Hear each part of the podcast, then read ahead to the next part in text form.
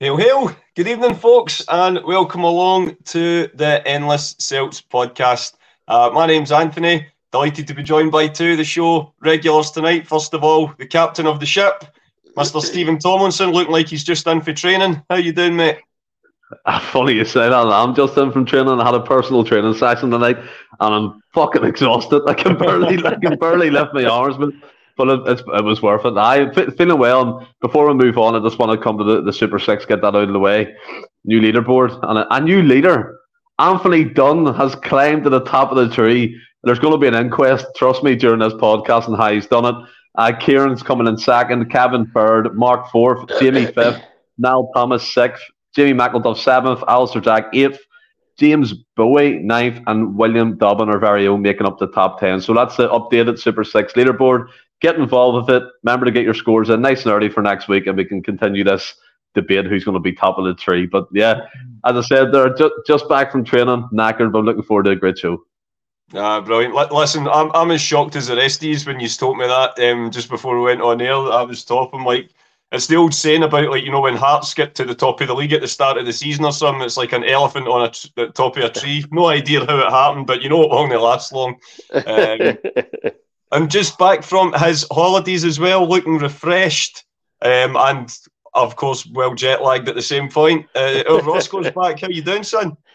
I'm very good, mate. Uh, I had a fantastic holiday in Florida. Um, good to be back on talking some Celtic. I've missed it, uh, but obviously I had a really good time, as I've said, in Florida. And I um I, I came back on Saturday, eh, and I'm still feeling the effects of eh, jet lag. I started back work today, and it was it was basically a write off. Aye, there's the first day back's just an absolute killer, mate, isn't it? Um, oh, aye, totally. And by the way, see that as regards to Super Six there. There's a round on on Wednesday night this week eh, oh, okay. for the Carabao Cup. So obviously you'll need to get your eh, picks in before Wednesday night. Uh, I would. Say the kickoffs are probably quarter to eight, so just so we all can get them in, get it in sharp, mate. Absolutely. And uh, also, uh, you remember on the, the group chat as well that you had, um, I think, for one of the matches, you'd been at the big supporters club in Florida, and I hear that that went down well as well. You might have been uh, spreading the Endless Celts word whilst you were over there. I was doing a wee bit of um, networking, let's say. um, Aye, I, I got a few subscribers in the pub, the Lucky, the Lucky, the Lucky Leprechaun, eh, which is on. I actually had a card, but I've not got it on me. I've left it in my wallet, um, but it's on eh, International Drive in Orlando, and it's basically the Orlando Celtic Supporters Club. Anybody that's been to, cheers, Alistair. Anybody that's been to Orlando will probably be, or any Celtic supporter that's been to Orlando will be familiar with it. Eh, really welcoming. As obviously you walk in there with a Celtic top, you're going to get that. Uh, but welcoming pub, uh, great atmosphere, and brilliant for the game. I went and watched the Dundee game, uh, and it was fantastic. I never managed to get to watch the, the Feyenoord game because I was uh, getting thrown about on a roller coaster in Universal. But um, aye, uh, the Dundee game was great, and their hospitality was brilliant. And if you've if you're going to Orlando, definitely go along to that pub for a game because it's it's well worth it. I'll definitely need to note that for, uh, for whenever we uh, if we ever get the, the chance to go over. And just one last thing before we get started. Obviously, Alistair's um, brought it up um, for the rest of the viewers that aren't aware. I mean, I know it's a shock to look at because it doesn't look a day over twenty-one. But uh, at the weekend, old Roscoe hit the big four-oh, and you'll need to tell us, son. Does life well and truly begin? Um, well, I've been jet lagged for the most part of it, so I think once I once I get back on an even an even keel, uh, I've certainly got plans. I never really done much on my birthday because I flew back on my birthday, but I've got plans in the offing, going out for a meal with the family and that, and then my huge network of friends. I'm sure we'll all go out for a, a day out in Glasgow, maybe even book the Top Golf yes. or something like that. Um, I'll be there, I, no problem. Uh, well, you weren't invited, but I uh, got joke. Nah, we'll get something sorted. I don't know. I've not got a date uh, nailed down yet, but I'll be, definitely be doing something.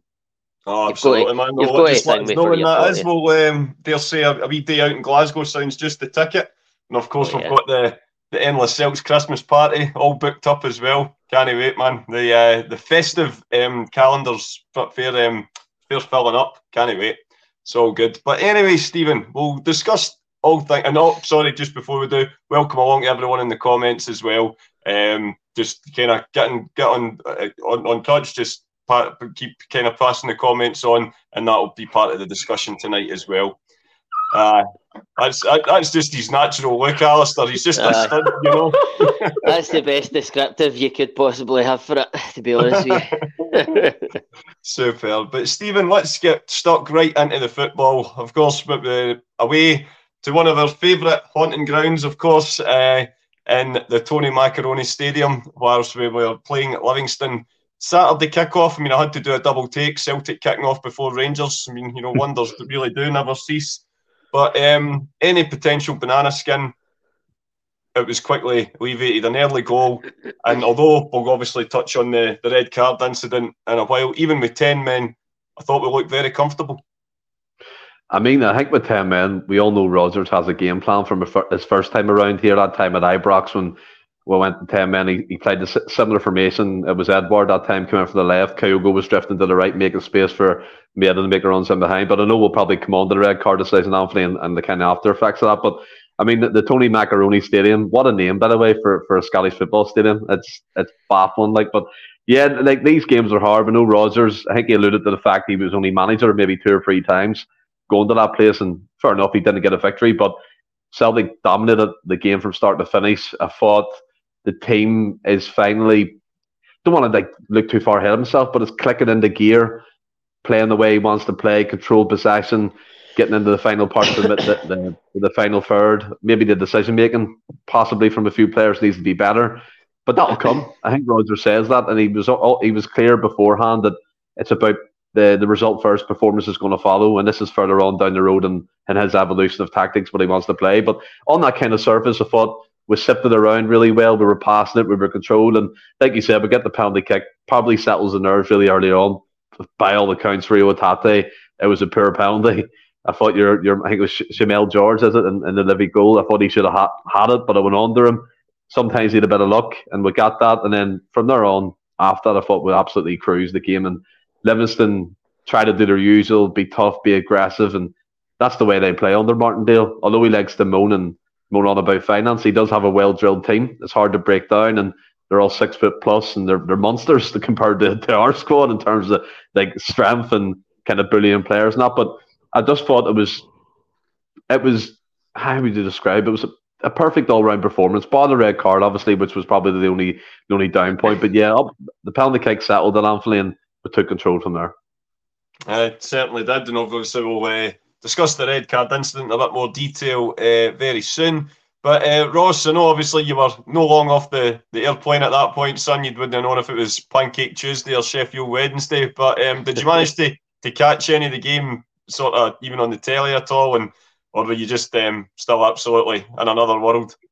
No, well, by the time I got home, I got I got in the house about half ten, and I just tried to obviously stay up to as late as I could so that I could try and get back onto our time. But I, I managed to watch the full game. Um, I, I, I have to admit, I think I fell asleep for five minutes in the second half.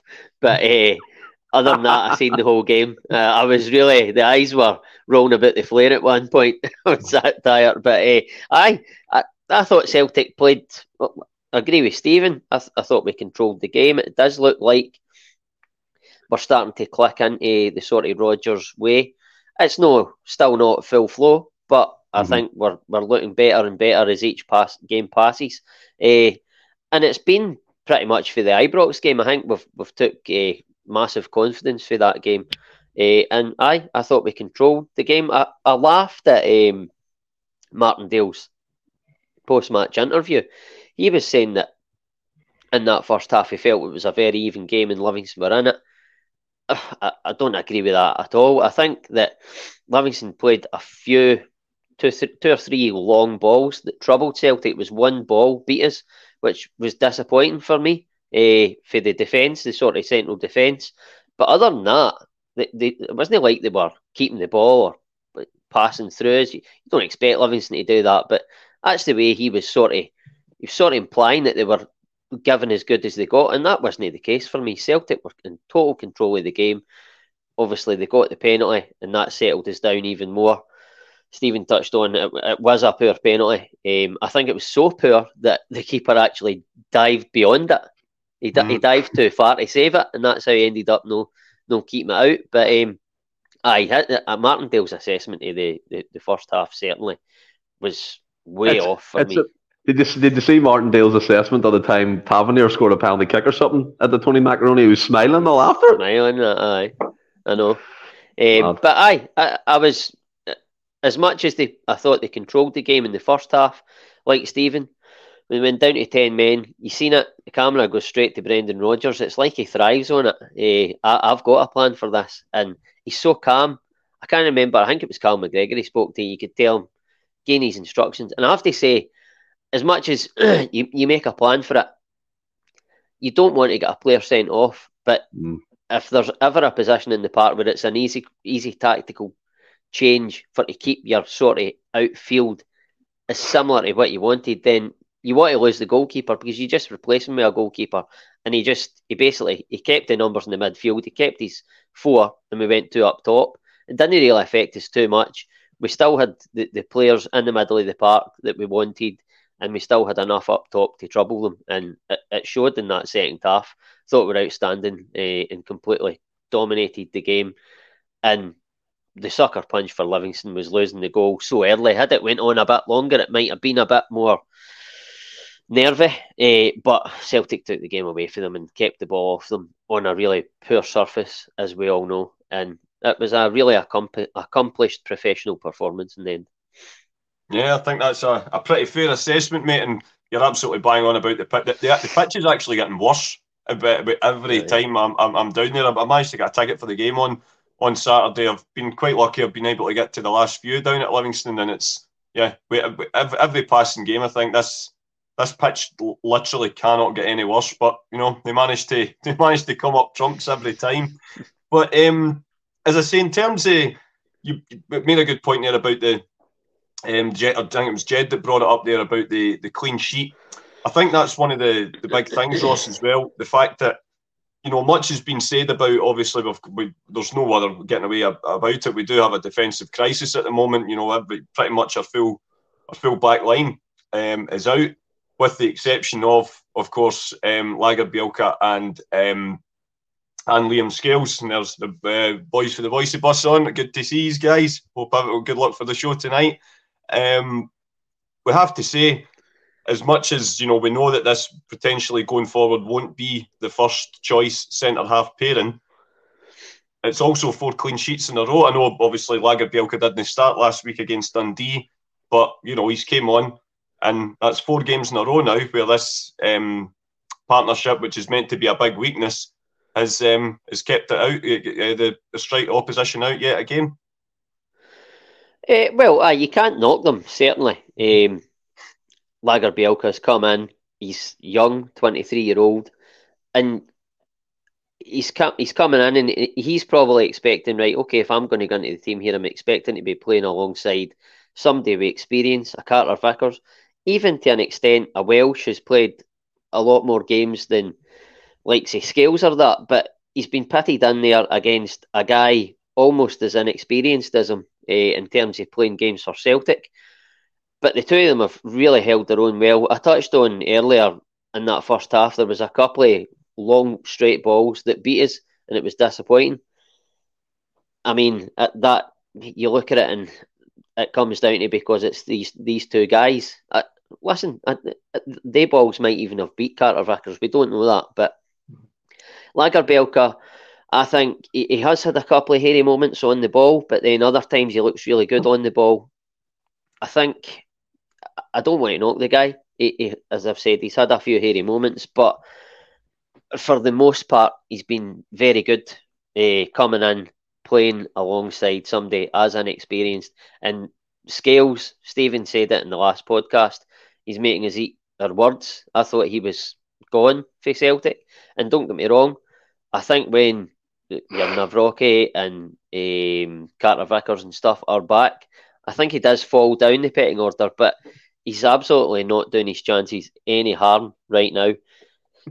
he's playing really well, playing with confidence, uh, and he's he, he's been a lot more physical than I had him down for, to be perfectly honest with you.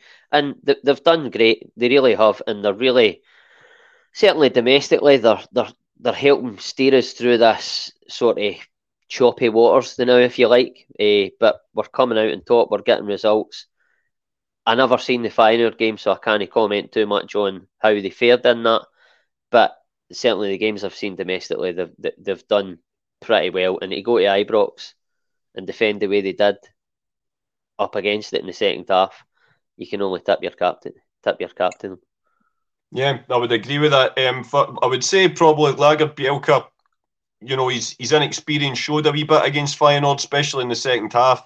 Um, but I would say that Scales had very much a similar game as to what he had um, at Ibrox, um, to be honest, Ross. I think that's what's really impressing a lot of people now. It seems to be the, the bigger the occasion, the better he plays uh, at the moment. And obviously, Stephen, we know what our, our previous record had been down at Livingston. It's always a place where historically, up until pretty recently, we, we did struggle. So we knew the pressure was on, and especially with the fact that we were kicking off first, there was an opportunity there to go and ask um, questions of Rangers um, to see if they could respond. So the pressure was on these guys, um, but I felt Liam Scales especially didn't really put a foot wrong on Saturday. And then um, one of the guys that was speaking to after the game made a good point about the fact that he seems to bring a bit of balance um, in the team at the moment, being that left-sided sort of centre-half. Um, as much as things, as Ross alluded to, still in a bit of choppy waters at the minute, just with the amount of players we have out injured, but having that little balance can help calm the waters a little bit. I think we all thought that left side of centre half would be Kobayashi. Remember when uh, Postecoglou brought him in, he was left footed. Apparently, we're after him for like a year or so before we could get him off the club he was at it in Japan at the time. But I think for me, Liam Scales is in the kind of fuck it mode. He's nothing to lose. He, he, he's there. He, he's in. He's there only for he's for injuries and, and problems at centre back. So, I, th I think for me as, as an Irish boy, I mean, it's all cliche and stuff. I do get that, but he's he's in there at the minute thinking, I'm really at square one. The only place I can go is up. And if he keeps performing the way he's going, I said it in the last podcast, even with Vickers and Nawrocki and and whoever comes back, Nat Phillips, you can't really drop him, because I think for me, he's been. He's been really good. He's been probably the best centre half I've had. Lagerbielke, I think Patrick McLaughlin said there, he looks awkward, kind of moves different, and, and, and that type of thing. I think for me, Lagerbielke is he, he looks like a very inexperienced centre half. He just looks like he's caught in headlights all the time. He, but and then Scales beside him, he's the most experienced guy, even though Scales is way down the packing order. And don't get me wrong, the two of them together played played well. I think Scales has been the better of the two. That's no slight in Lagerbielke. I think there's a lot to get adjusted to coming over here. He played for a smallish team, Elfsborg in Sweden. I think their stadium holds about five thousand people. I know they're the Swedish champions and stuff, but that was kind of a one-off. But I, Liam Scales, for me, he's the epitome of someone who wants to take that chance and grab it with both hands and, and show what he's made of. I think he reads the game very well. He, he's good passing. He, he gets up and he challenges for the physical aspect of the game, which we actually lack in the team. I think throughout the team, we're very kind of, not passive, but where there's no really gap, maybe apart from Johnson, who would get stuck in and about it, get winning the headers and, and things like that. And Scales brings that. And I think for me, Anthony, the whole back four in general deserves a lot of credit. It's been been up and down all season. Alistair Johnson's only come back in. Greg Taylor's had a dip in form, albeit in the last couple of domestic games, he seems back to his best. European game, I think he was shite, to be honest. But yeah, I, I think um, for me, Liam Scales has taken this opportunity, and I, I don't know if it's going to go do for him in the long run, but he might attract a better club than Aberdeen to get him next if we let him go, maybe a championship club down in England or something like that. But while he's in the squad, he's doing what he needs to do. He's defending first and foremost. He's doing the basics right, and that's all we can ask for at the minute, because let's be fair, with fuck all else to, to call upon. So we need him. We, we need him to perform well, Anthony, and Lagerbielke beside him. Yeah, that's it. We're, we're not exactly spoiled for choice at the minute. The the treatment tables are um, pretty much full uh, in the medical side of things at the moment, Stephen. But um, I'm going to, obviously, we'll, we'll stay sort of on the, the defensive side of things, because, of course, there was one big flashpoint um, in the first half, to which my dad turned round. You know, we thought we'd opened the scoring, looking very comfortable. And then, like you say, it was one ball over the top uh, that caused a bit of a... a bit of a panic, shall we say, and um, we ended up with Joe Hart, we'd been reduced to ten men, Joe Hart um, rushed out to try and get ahead. I think I think it was Nibley, um, but he got in there, and um, uh, Nibley got there before him, and it was one of the classics. Whoever was getting there first, um, the other the other person was going to be punished for it, and unfortunately for us, um, it was Joe who came off worst in, in that one. First red card of his career, um, I believe so. So um, we're obviously staying on praising the defence, et cetera, um, Stephen, but I know Joe is one of your favourite topics. Um, what was going through your mind uh, at that point? Because as my dad said at that point, you just something always happens down here um, at, at Livingston away, when you can never just have an, a nice, comfortable afternoon. Always some, there's always some kind of flashpoint. Yeah, I don't know why, but for some reason, when you said Joe, my head went to that Still Game episode with the buggy. Was it Joe and his buggy? I, I, don't, I don't know. I don't, one of the best episodes ever. I don't know why my head went there. But I, I think me and my granddad looked at each other, man, fuck's sake. Don't mean that. And people are saying it's, it's his first red card, right? But again, cynical side of me is he's slowing down. I don't know. He could have made it there maybe when he was a couple of years younger. That again, that's up for debate. I know Rodgers said that it bounced up awkwardly on, on the, the four G surface, which which it did, to be fair. Usually the grass would carry that along and it would just kind of skid out for a goal kicker into his arms, and it bounced up. And I think it was Sangari, who, by the way, Sangari had a, a really good game for Livingston. He really impressed me in, in the midfield, and he got took off quite surprisingly, but I thought he played well when he when he was on the pitch. Him and Nibley, to be fair. But um, yeah... Look, three red cards in two games isn't a good look. And I, and, and I know I won the domestic game, that's fair enough. And Hank Ross made a brilliant point. Goalkeeping-wise, you can solve that issue. You're, you can still keep the core of your team in shape. And I think Mieta and Kyogo worked really well as like a duo up top. When Mieta was coming through, he, Kyogo was going out to the right. Mieta was moving to the left and Kyogo was through the middle. So it was kind of working in, in that instance. But nah, it, was a, it was a red card all day. I don't know why people are complaining about it, to be honest. And look... When you have referees like you do in Scotland, they cannot wait to give Celtic players a red card. It's like Christmas for them. They'll be getting wee cards and thank you letters from certain people in the post in the coming days doing it. But yeah, it's a bit of a, a worry for me having Scott Bain maybe as our number one for the next two domestic games. That's given me the fear a bit. But look, you know my, my view on Joe Hart. I think we should have upgraded him on the summer. I feel like a broken down record, to be fair. But yeah, I, it, he shouldn't be our number one. He, he just shouldn't be our number one. And I think it's clear for everyone to see. Yes, he's made some excellent saves. He saved the penalty in Europe and, and things like that. But see, sometimes his decision-making, coming for cross balls, like having the ball at his feet, he just he gives me the absolute fear every time he does it. And unfortunately now, it's it's it's for a goalkeeper to be able to play that way, sweeper-keeper role and, and all that type of stuff. And Big Joe doesn't have it, boys. And Big Joe shouldn't be our number one. That's what I love about you, Stephen. You always sit on the fence, never really give too much uh, away. Um, I, I must admit, I was uh, the, the um, in terms of the, I mean, it, it happens that quick in real time. My first initial reaction was, um, you know, John Beaton couldn't get his hand in his pocket quick enough, um, which I suppose is still a, a, a fair point, Ross. But I have to say, when you uh, when you watch it back, it's not one of those ones. You can, you, there's no, there's no argument really, is it? It's one of the ones whoever comes off worst is going to be getting punished for it, and unfortunately for us, it was Joe. Aye, it's like like I said. I think I said it in the group chat. It's a fifty-fifty. I, I heard, I think it was Neil Lennon was saying that Hart was reckless and like he would have got sent off even, anyway, even, even if. It, didn't it, Uh, yeah. Well, for me, I, I don't agree with that analysis. I don't think it was. No, I'm saying, I'm saying Neil Lennon. But oh, aye, kind of, aye, yeah, aye, that aye. I, I don't think it was reckless. I think, like you have said there, it was a fifty-fifty ball. It was there to be won. It was about half a second too late in getting there. It wasn't a, there wasn't any malice in it. It was a full bloody challenge by both players.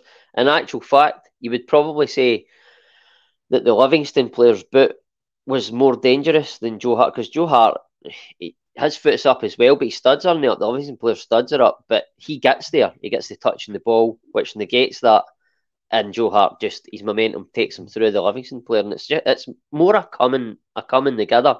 Uh, but letter of the law, it's, it is a red card.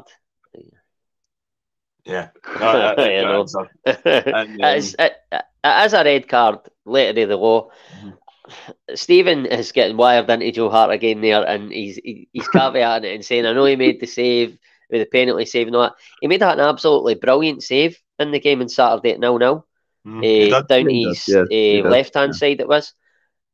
He, he's a brilliant shot stopper. He, he makes some really, really good saves for Celtic still. I don't think he's as bad as people make out, but I also don't think that he's the best that Celtic can have in that position. Absolutely not. But it's who we've got the now. And I think for the most part, he has done... Uh, well, let, let's put it like this. I think he's done more good for Celtic than bad in his time, mm. which oh, yeah. is... is I'm, I'm quite happy with that. But also, I understand that we can do better. Uh, you touched on there, Anthony, that now we're obviously... Is it one or two games we'll have Bain in so, goal now? I, I believe it's just the one... Um, I, I, I I've that. been trying to Google it there. I know that sometimes I think people are saying it's more than one if it's for violent conduct, but I uh-huh. don't I don't think that's necessarily what he's been sent off for. And definitely in all the print publications today, Ross, it was just saying he's going to miss the Motherwell game. So uh, I'm taking that. I'm taking that as it's a one game ban. So how are you feeling with uh, Mister Bain between the between the posts next Saturday for Fir Park? Probably a talking um, point for Friday night, but uh, yeah. Uh, listen, I'm not as worried as some people will be. I, I think he had a wee hairy moment uh, yeah. where he nearly cost a goal in the, the Livingston game. What I will say is, I think that Scott Bain is by far better than Joe Hart with the ball at his feet. Uh, oh, yeah. Yeah, yeah. He's not, a, he's that, not yeah. by any stretch a better goalkeeper than Joe Hart. But for one game at Fir Park, I think I could trust Scott Bain. Uh, I think he's he's not an absolutely horrific goalkeeper. And Celtic, you you should. Um, aye, there you go. Um, I, I, he's not a horrific goalkeeper. Like he's, he's he's not good enough to be Celtic's number one. I think he's okay to come in. Is he better than Siegrist? Probably not. But Brendan Rodgers seems to. seems to prefer him to Siegrist. I don't know if Siegrist has made noises he wanting to get out the club or whatever, but Scott Bain wants to be here and he, he's quite happy with his role in the team. And for one game, listen, the, the COVID season, he was in and out the team and he, he was playing a lot more um, games, but at the same time, people are slating him off the back of that season. The amount of shots he faced in that season for Celtic is far more than, like, say, Joe Hart will face, uh, a Craig Gordon faced in his time, uh, even an Arthur Boric. He, Celtic were awful that season, and he faced far more shots. He made saves, but he conceded a lot of goals, but so did the other two goalies. But before that, under Rodgers, he came in, and he, when he played under Rodgers the first time around, he done okay. He wasn't magnificent. He had a really good game at Ibrox, and he had a stint. Yeah. As the actual number one for a, a small period. I think he done okay then, but I think he's pigeonholed uh, in the COVID season. But people forget the amount of shots he faced and how exposed he was at times. Uh, I think for one game at Fir Park, the way we want to play, I think he'll suit that. It's whether he's he's not as good, he's definitely not as good as Joe Hart at shot stopping. But I think for one game, I'm quite comfortable with him coming in. It doesn't worry me too much. I think. I I think for, sorry, Stephen, on you go. I, I, I think for me, sorry, Anthony, like, Champion didn't come in. I think for he, he played in the Mestad, Valencia, and, and Europa League, I think it was as well. And he played uh, quite well under Rodgers' first time. But I think for me, like, it's it's a it's an absolute joke that we're talking about Scott Bain potentially being between the sticks. I mean, this is what four or five years since Rodgers' first spell. He's still in the club. He's only really there as a glorified number three. Siegrist has found love in Australia. He's pining for him, wants to leave. That's fair enough. So we're really, if evidently, with no third choice keeper because Siegrist is nowhere to be seen. In the European games, we had a, a young keeper on the bench. Camp, I think it was Morrison, I believe his name was, and it was Scott Bain and then Joe Hart. The goalkeeper department's shot to bits once Joe Hart's kind of injured or or he's red carded, for example. And I just think. There's so much things. They're knocking over old ground, but the, kind of my last point on anyway. If anyone wants to jump jump in, that's fair enough. I just think it's utter neglectful, really fucking neglectful, and it pisses me off, quite frankly, that we're sitting talking about we're happy with Scott Bain coming in. I, I, that's my opinion. I, I, it really is. But yeah, there we go. I'm not saying uh, I'm happy. I'm I'm, I'm saying no, I'm no, not no, worried. I'm, no, I'm I'm saying the position that the club are in, not you in particular. I mean the position we as a club are in. We should have better choices than that.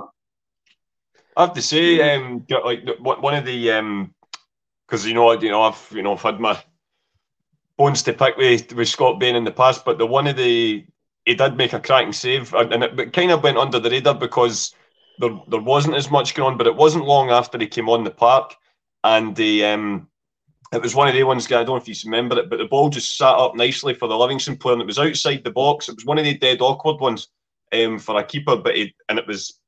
A kind of pile driver kind of shot, and he did get down to it um, really well, and he held on to it as well, which was good because the penalty area was quite was quite packed. Um, so you know, you know, my life flashed before my eyes when the Livy player, um, you know, went to hit it. But you know, got to give credit where credit's due. It was a good save. So uh, we'll just have to. We shall wait and see how he gets on uh, with his moment in the sun at Firth Park on uh, on Saturday.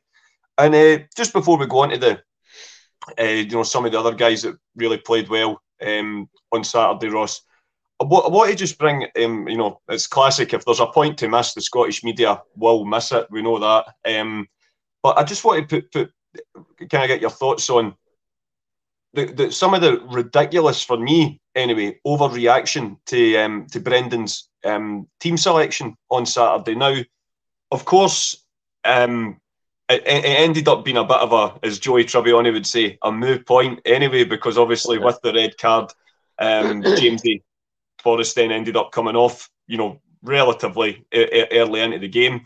Um, he hadn't done too much in that in the game at that until that point, but not in any kind of negative way. Just the, the ball most of the time was going down the left hand side. Mm-hmm.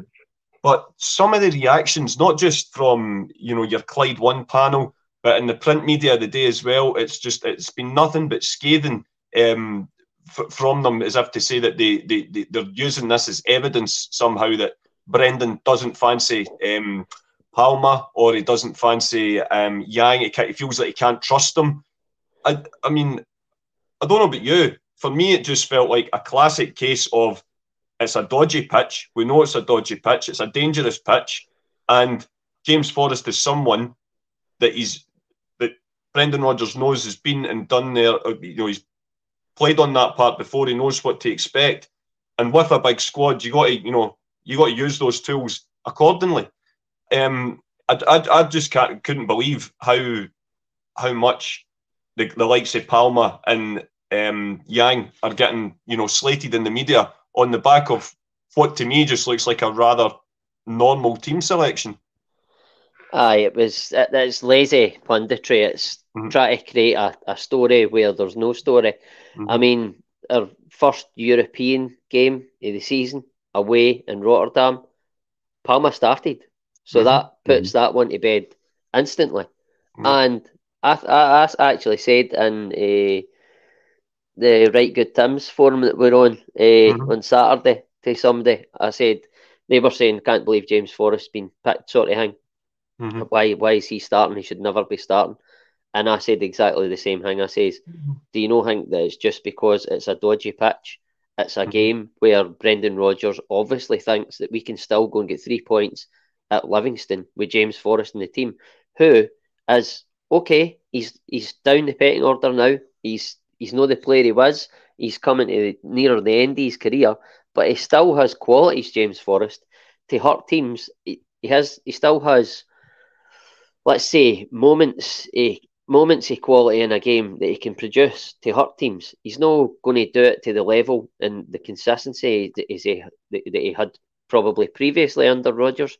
But I've absolutely no qualms with him, com- him coming into a game like Saturday, and I, I was, I fully trusted that he would do the job. Okay, you've made the point that he did have to come off, eh, and he didn't do a lot in the game, but you also said, and you were right in saying that most of the ball went down the left hand side, but it's just it's just try to create a story where there is no story.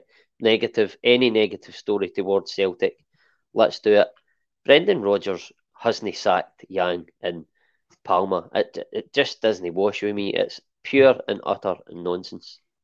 That's uh, as as I say, mate. If there's a point to miss, you can absolutely assure they'll miss it, and you know. Anti-Celtic stories is, you know, oxygen for the mainstream media.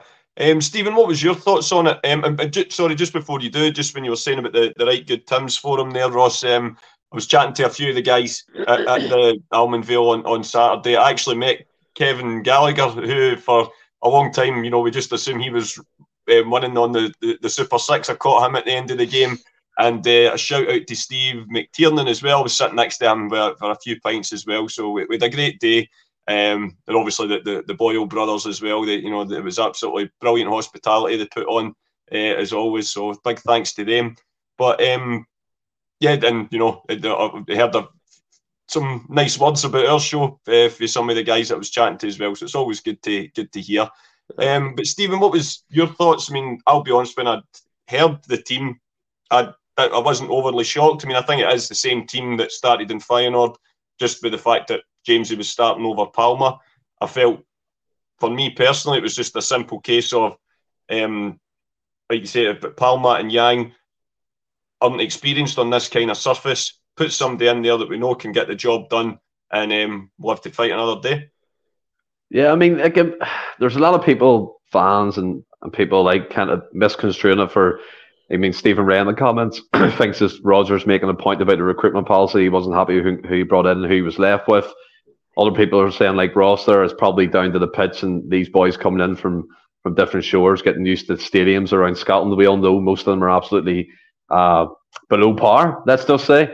But um, I, I, th- I think for me that uh, Jamesy Forrest coming in, I think someone said in the comments, can't remember your name, I do apologise, about experience.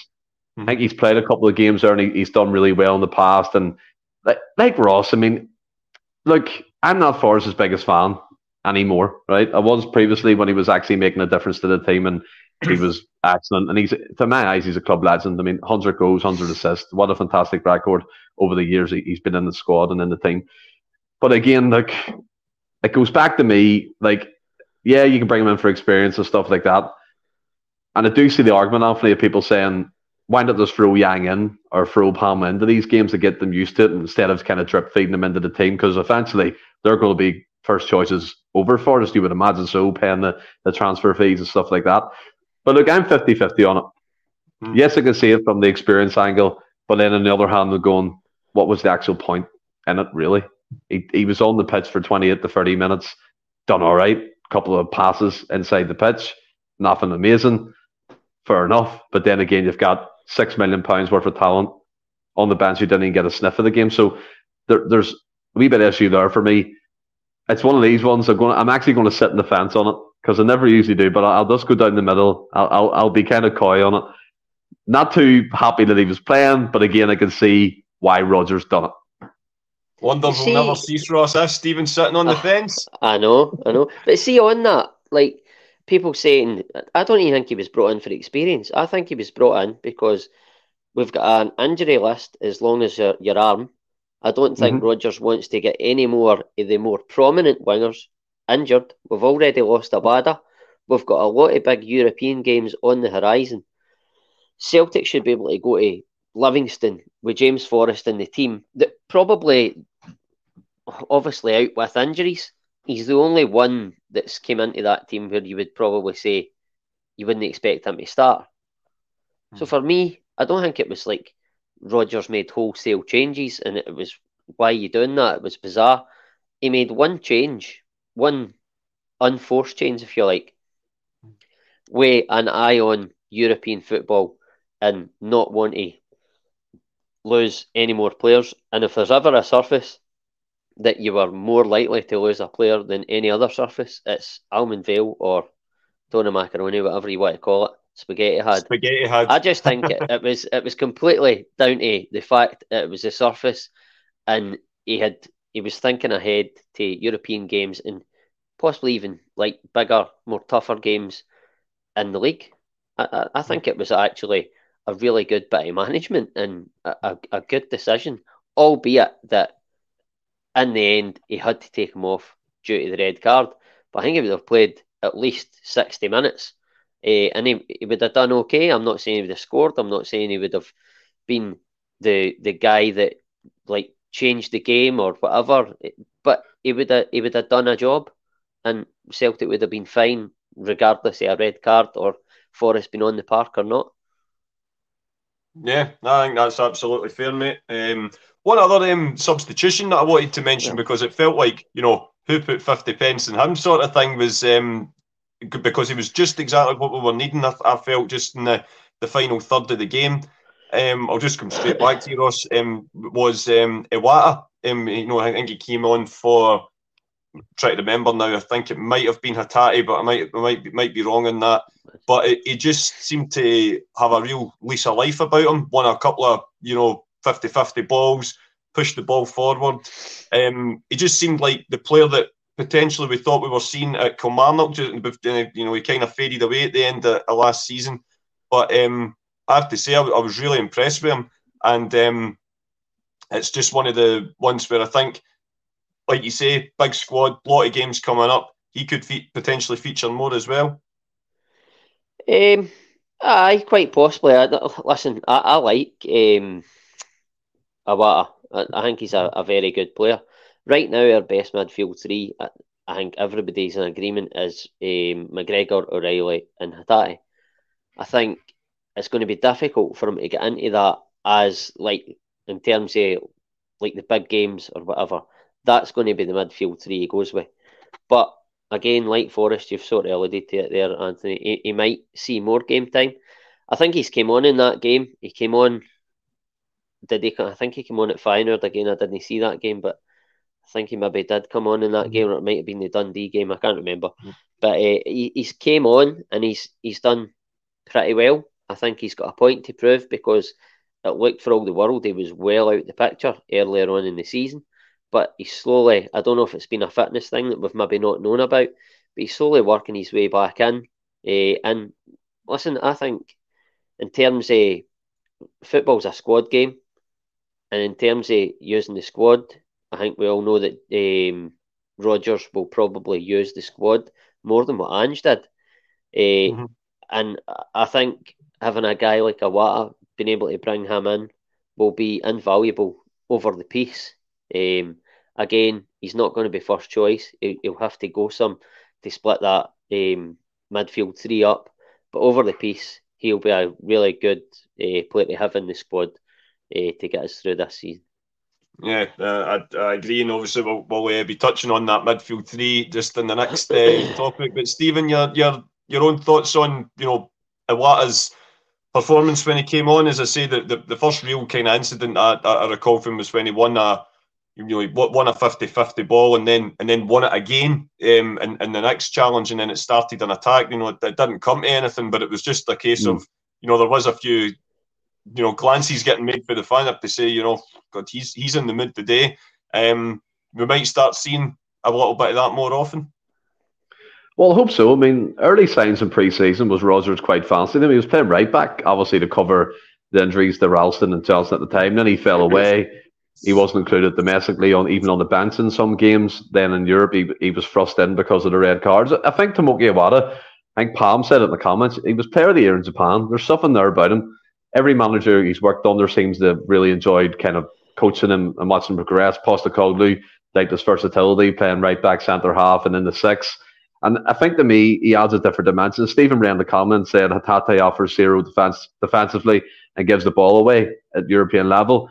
Iwata to me could maybe be that stopgap. If Hatate's coming off, he can come in, stem the flow, kind of be that defensive-minded player along with Conor McGregor. Ross, me and you spoke about this many times, but I think going into the Ibrox game, we thought he would be the, the two with McGregor in there, but it didn't transpire as that. But I think he's athletic. I think he's he's quite stocky. He, he's built in a way. He's obviously small in stature, but he gets in and about it. He's not afraid to put a foot in.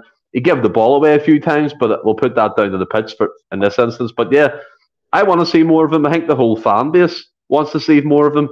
And if you can get the best out of him, just get him into whatever position he suits. If it's in the midfield, let him fight it out with Hatate, McGregor and O'Reilly. I'm sure he has confidence in his own ability that he can do it. Otherwise, he would have been at a club like Celtic. And yeah, I'm, I'm excited to see more of him. And not only that, I think he's going to be playing in the next European game at centre-half as well. I think Patrick McLaughlin was right. Maybe it's game time in his legs for that kind of issue and make sure he's fresh for them games coming up. But yeah, as a whole, I want to see more of him. What from the wee snippets I've seen, I think his best position's in the midfield, number six role. I know William thinks he's a number eight, but he's not a number eight. But that's an argument for another day. He's definitely a defensive. You can argue defense, about that on Friday. he, he's definitely a defense, defensive-minded midfielder, and for me, we need a lot of athletic and physical players, and he fits the mould, in my opinion. Yeah, that's, that's, that's fair enough, mate. Um, but yeah, just it, it was a topic, and obviously when I'd sent you out, I was going to chat about it first, but obviously we know we've kind of, you know, uh, went off on little, little tangents here and there. But I'll just come straight back to you, Stephen, because although the whole team played well um, on Saturday, like you say, even you know players like Greg Taylor, who maybe didn't start the season in the best of form, looked really more um, like his mm-hmm. usual self on Saturday, demanding the ball, get, getting in touch up, and you know supporting the. The attacking players um, as well. I thought he had a really good game. Alistair Johnson just coming back into the fore as well. It was great seeing some of these big hitters coming back. And yeah, well, you know, Hatate kind of ran out his steam a little bit, but again, I think we've got to put that into, you know, he's still getting back up to speed after um, a lengthy period out. Um, but I wanted to just give special mention to two players who've kind of been mainstays the full season and um, were absolutely on it again on Saturday. The first one, um, Matt O'Reilly, who just looks to be in the form of his life at the minute, and you know I felt he had a brilliant game, um, breaking up Livingston attacks, starting Celtic attacks, getting stuck in, and just really running the show. Um, and the other one uh, as well was uh, Dyson Maeda, who just I, I, again I, I, he covered every blade of AstroTurf out there. Um, you know, it was just an a- absolutely tremendous, and um, you know they were quite funny. You know, he obviously classic. Um, Maeda, he misses two relatively easy chances and then scores a potential goal of the season. That's just that's just the, what, what he does. But um, I personally felt I couldn't pick between the two of them uh, for man of the match on Saturday, so I thought I'll just give them give them a half each. But I personally thought they they, they two were in a, in a good team performance. They were the two that stood out, um, head and shoulders above everybody else. I think Matt O'Reilly's turned into a box-to-box midfielder under Rodgers. The way he covers the ground, he, he can break up play. Obviously, he filled in that sixth position last season in Europe, and he done quite well when McGregor was injured, but he's a different animal this season. Three goals already, albeit Mieta missed it, missed the chance, but it was in the back of the net anyway. In the end, Matt O'Reilly doing what every good midfielder does, make the, the late run into the box, and the one's picking it up, and he, he puts it away with ease. But yeah, I've, I've seen whispers that the Danish... Um, national team, not the under twenty-ones, are going to call him up for the next kind of set of friendlies or whatever international matches. That'll be a good fella in his cap, because I know he's talked about getting to that international level and playing full senior debuts and full senior matches. So again, that's he'll love to do that with Celtic as well. I think for me, O'Reilly's, from when Rodgers first came in, he was talking about his different style of management. Maybe O'Reilly needed that, that kind of man manager to be like, look, do this better if you're improving this. Arm round the, sh- the shoulder if he's having a bad day or a bad game or a bad training session. All that type of stuff can add up. And I just think what we're seeing of him, the elegance that he can glide across the pitch, he's fizzing the ball. I, I just love... I, the favourite part about him, obviously, at the minute, is the fact he's tackling people.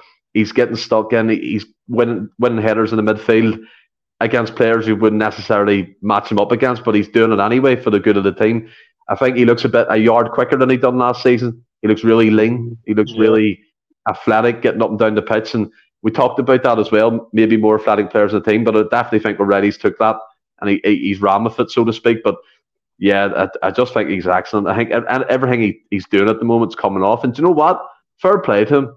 After the struggles he had last season, albeit he still was our highest assist maker, and he, he didn't score as much, obviously, but I think he's already equaled his tally this season, which is fantastic. But you can see he's playing with a smile on his face. The teammates are loving his success on the pitch as well. And it only bodes well for Celtic. And people are going to talk about transfer fees, what he could get for us. I'm not thinking about that.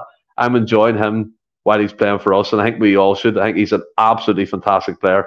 And I've spoken about the League One level before. That was only in relation to Robbie Edwards at centre-back. No chance. But this guy from M K Dons, who basically every other big team in England at the time were following because he was producing stats that were unbelievable. He's been an excellent bit of business for us, and I think he's just going to take it to a new level this season and beyond. In, in terms of Mieta, look, the Duracell bunny, the guy who they can never stop running. I think Rodgers summed it up. When you're down to, you're not really down to ten men with Mieta, when Mieta's on the pitch. He does the work of three or four people in terms of running and off the ball work, and he never give the, the centre half of Livingston a chance. I think Kyogo, special mention to Kyogo, them two up top work really well together, pressing all the time. When you have a man down, that's difficult. They were doing the jobs of literally two two people in, in that situation. And you're right, he misses the easy chances. he misses the ones you're thinking, man, come on, come on. I'm going to have to go on this podcast and give you grief and I don't want to do it.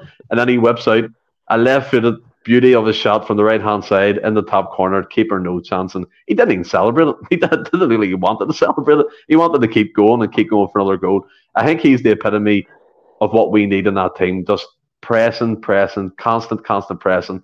And look, kudos to the man, because a lot of people may have written him off or said he's going to be sold and he wouldn't suit Rodgers' system. But I tell you what, Brendan Rodgers has a soft spot for him and he seems like a mainstay in the team. And I'm happy with that if Rodgers is happy with that. There you go. Just feel that positivity just oozing through you, Stephen. It's a good feeling, isn't it? Uh, what about yourself, Russ? I know you're, you've always been a, a fan of both of them, but uh, I did have a sneaky feeling you'd be uh, looking forward to talking about them uh, tonight, because the two of them, I thought, were just in a, a league of their own on Saturday. Aye, they they were. Matt O'Reilly, I, I probably, I was going to say maybe he just edged it, but I, I really don't know. they, they were both immense. Matt O'Reilly is more elegant.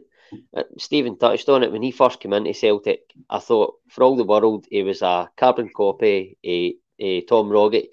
He was going to be his replacement. He was an out-and-out number ten. And in a matter of months, Rodgers has completely changed his game. It's uh, and uh, for the better, by the way. And it's no slant yep. on Ange or anything like that. But he is a box-to-box midfielder now. He's not playing the number eight, but he's playing almost every position in that midfield at different times. Uh, he's he's the one that gets stuck in and puts the foot in, wins the ball. You've seen that at Ibrox in abundance. He was the, the one that was being physical uh, and getting in their faces, uh, and it was no different on Saturday. Uh, but coupled with that, he also brings quality on the ball, and like Stephen said, he's um, like Stephen said, he has he's added goals, and I think he's actually surpassed his goal tally uh, already for last season. It was two last season, wasn't it? It was two. Uh, yeah. It was two or four, I can't remember, but I think he has surpassed it by one goal now. And people will say, "Well, that just shows you like that." That was a poor season for Matt O'Reilly last season, if he's already put, put, surpassed his goal tally this early. But for me, Matt O'Reilly, Matt O'Reilly had a, a really good season last season. You touched on it, Stephen. He was still the top assist. He was still affecting games. He just wasn't getting the goals. He wasn't applying that finishing touch that we've seen in the, the set. The, well, he came in the second half of that first season under Ange. And he, he came in and had the ground running and he scored a few goals, but we do, he just didn't have that sort of instinct in front of goal. But he's he's surpassed it, but he's and he is playing better than last season now. And he's changed his game, or Rodgers has changed his game. But it's it's just he's just so good. Eh, and he's probably everybody's on about Hatate and stuff like that, and obviously Hatate is he's coming back to fitness. I think it is purely a fitness thing once he gets games under his belt. But Matt O'Reilly, for me, is performing every bit as good as Hatate has at any point in his Celtic Great career. Point. I think Matt O'Reilly is performing every bit as good as that right now. Uh, I think he's immense. And he's he's coming in. That, that late run is where he's getting his goals. It's I'm trying to think who it's reminiscent of. I don't know, but it, it is... Mm, aye, aye, you could say that. You could say that. He's not as dynamic as Petrov, certainly. No, but no, um, no. That, that sort of arriving late into the box and picking up the scraps or even the cutbacks, and he's he's just been clinical. And every single time he puts the ball in the net, it's never lashed, it's caressed in, it's placed, it's passed. He's, he just oozes quality. And like Stephen, I'm not thinking about what amount of money we can get from him. I want us to keep a guy like that for as long as we possibly can. He's an outstanding footballer. And then you go on to Dyson Maeda. He's not as elegant, as I've said, as uh, Matt O'Reilly, but you all know what I think of him. I, I've loved him, like, for pretty much the word go. His work rate is sensational. He's protected Greg Taylor uh, so many times. Uh, he's the first mm-hmm. name in the team sheet when we go to Ibrox for me, and I think that's the biggest testament you can, or the biggest compliment, sorry, you can pay him. Uh, he's work rate, Rodgers said it, like Stephen, he, he, he, he does the work rate of two men, It's phenomenal. And he, he's he is frustrating at times. His first touch, you know, that isn't isn't what you would want it to be. But like I say, that the chance he, he missed when O'Reilly obviously got the goal, people have said it was a bit of a sitter. No, I don't agree it was a sitter. I think it sort of popped up and he'd, his run had t- taken him beyond the ball. It was a bit of timing of the run, and it, it wasn't a, I don't think it was as bad a miss as people think, but he, he still, he looks awkward at times on the ball, but when he gets going full tilt running at a man, he's very hard to stop, and when he does, he comes up with moments like he did at the end of the game. He's, he, you can tell he's got that class in him, but he just needs to to bring it to the fore more. And I've I've heard a lot of folks saying if Dyson Maeda could do that, what he done at the end of the game all the time, he wouldn't be at Celtic. The reason he's he's at Celtic is because he is quite awkward for the most part, and I would have to agree with that. But in terms of what he brings to this team, I said it last season, and I'll say it again: he is invaluable to this Celtic team. Mm-hmm. He's invaluable to any Celtic team. His work rate, it's phenomenal, and he, once again, he was fabulous for Celtic, and he has been pretty much all season. Mm-hmm. Yeah, can't really argue with any of that, mate. And I'm just going to come straight back at you just for the, the final point, because I know, obviously, we, we were, you know, big big cheerleaders for for getting Brendan back in the door um, after, you know, the announcement, obviously, that Ange was going to be leaving. Um, for pastures new, and um, you know, there's been, you know, for one reason or another, um, bizarrely, a section of the fan base that, that didn't seem to be having them. Um, I, I didn't, you know, I didn't miss the irony of the same folk that wanted them lynched two weeks ago at St Johnstone were, um, you know, blowing them kisses at full time. Um, but you know, such is the fickle nature of the of the, the boys' brigade, as you know. Um, but having said that, I just felt that the full day was was Brendan's day, but from the, the team selection, which I think, you know, we've spoke about, I think was spot on. His in-game management, especially going down to ten men, um, his sort of his mannerisms at the end um, on the pitch, and you know, helping that, you know, put, you know, kind of getting the wee boy out of trouble, but just putting him back in the stand, and then his post-match comments as well. You know, when you know he was pointed out that that's some, you know, he's won, you know, played five and drew one, and yeah, you know, the comments about Maeda, and you know, he sarcastically says, "Aye, and that's us struggling." You know, just little comments like that. It, I just felt it was it, it was a day where he he owned it all. Um, Simon Jordan last week on TalkSport argued that he's not a top class manager. Danny Murphy very quickly refuted that and um, claimed that he is. Um, and Simon's reply to that was based on what? And he, Danny Murphy's absolutely brilliant. Went a really good body of work everywhere he goes, and I don't really think you can. Can argue with that, but I know we're we're fans of that show. So whose camp are you in? Danny Murphy's, of course, and that's not just looking at uh, through green tinted glasses. Mm. I said it when he was first linked uh, to come back to Celtic. We're getting an elite manager. We had an elite manager, Ange Postecoglou, and we had to replace him with an elite manager. We just had to off the back of a treble, and. They done that. You look at it, we were looking at Maresca and stuff like that, and people say, oh, he's doing quite good at Leicester. He's not an elite manager. He's he's not going to come in and uh, off the back of Ange. It, it wouldn't have washed with me. Brendan Rodgers does. And Danny Murphy's bang on the money. His body of work. Like, he was at... Okay, he had the one block, I think it was at Watford, um, mm-hmm. but...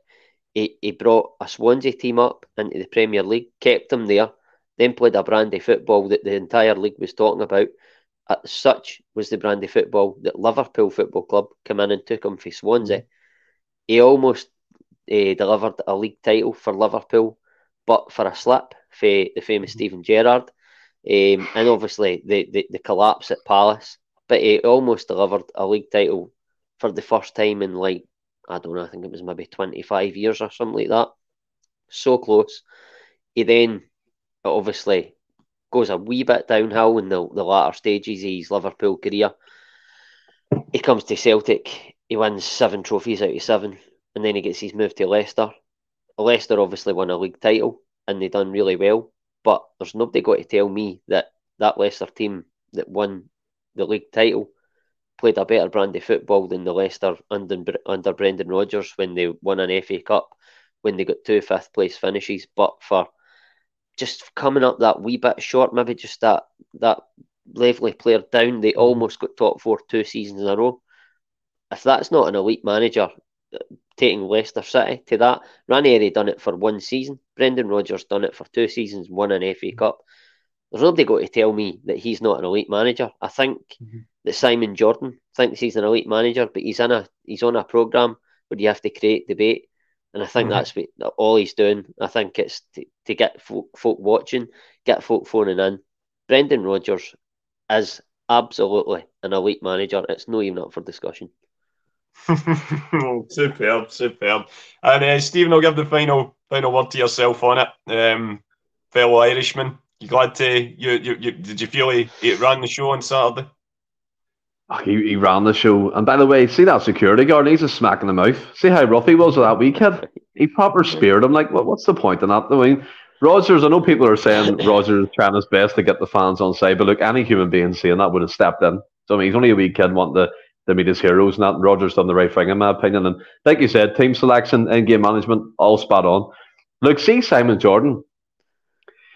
He's as much as fact to me, uh, fact to me as a morning fart. It blows on by and I don't give a fuck after it. Do you know what I mean? He's an absolute tosspot. And and I, I, I agree I agree with most of the people in the comments. And look, I get I get that he creates debate and that, and he has his wee talk show or whatever it is, and it's quite good. I watch the clips and all sometimes, and he talks to people and that, fair enough.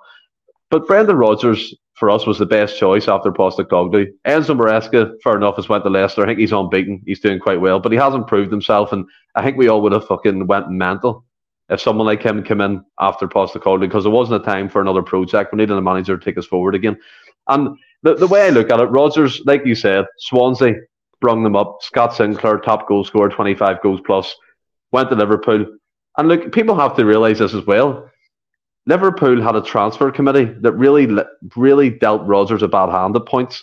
They were bringing in players left, right, and centre, and this was a lot that we spoke about years ago when he was there and all these transfer committees. I think they were one of the first clubs they involved, and, and I think he didn't get the players he wanted and things like that. But he developed Luis Suarez, Raheem Sterling, Daniel Sturridge to a lesser degree. He still has Steven Gerrard and, and players like that. And unfortunately, from a slip, he didn't win the league. That's fair enough. He moves on.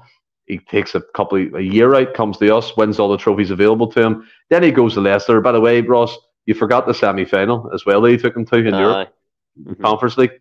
So come on, he's like these are the same people that try and tell us that Michael Beale is slightly behind Rodgers as a manager. Michael Beale has done fuck all in football management. Absolutely fuck all. You can tell it annoys me, but he gets a welcome to Scotland like Pep Guardiola has took over Rangers and they're going to win everything in front of them.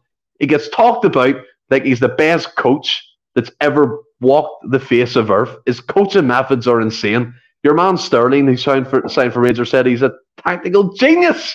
No, he's not. He's a mess. And I'll tell you another thing. See that their Motherwell game that they won, their own fans booed them after a victory. He was that bad. He was that bad. The team were that bad. Motherwell should have won it. I watched most of the game. They missed bag loads of chances. But back to Rodgers. In Scotland, he's the best we could attract. And look, we all know the past. And look, don't get me wrong. We're going to be speaking about it every time we drop a point or we lose. Supporters are going to give him backlash. I'm sure he knows that's going to happen. And he wouldn't have come back if he wasn't comfortable with it, right? At the end of the day, he's at Celtic. And as he said to all of us, we'll see him in May with a league title, hopefully in the bag.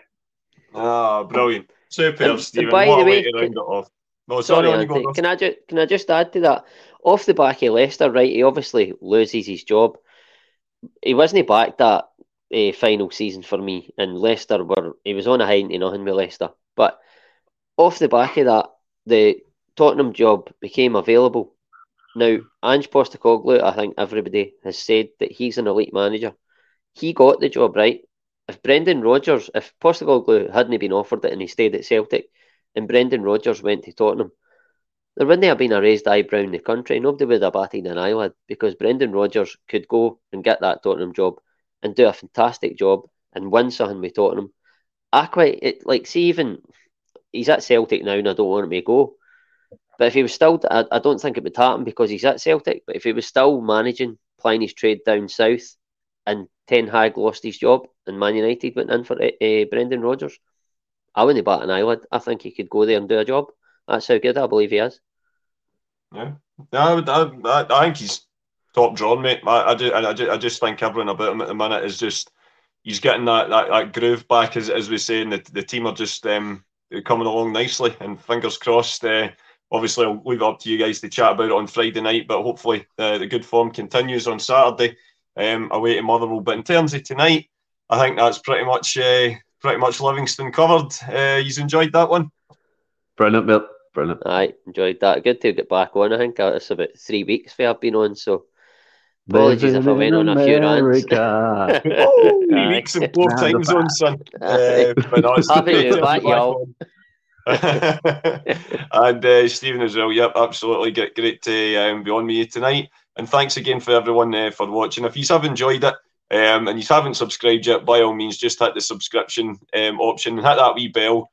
Um, next day as well, because then that will notify you any time we go live, because it's not just Mondays and Fridays, sometimes we do do the odd spin-off um, etc as well. Hopefully try and get one one of the European ones done um, pretty soon um, as well, because I know I've got five Champions League Rewind shows left to do. Yes, Anthony, let's go, boy. Yeah. That's that. That's, I'm a wee bit behind schedule with it. Uh, Fuck's no, sake, that, we'll, we'll be out soon. We need them done.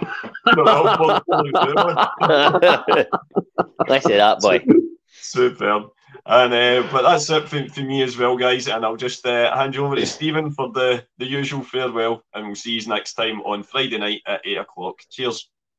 That's Anthony. Well, summed up the podcast. Back Friday night, eight o'clock. Look, looking ahead to the Motherwell game, which will be a tough game, but we'll have a good chat, maybe a beer or two. Until then, stay well and keep safe. Hail, hail.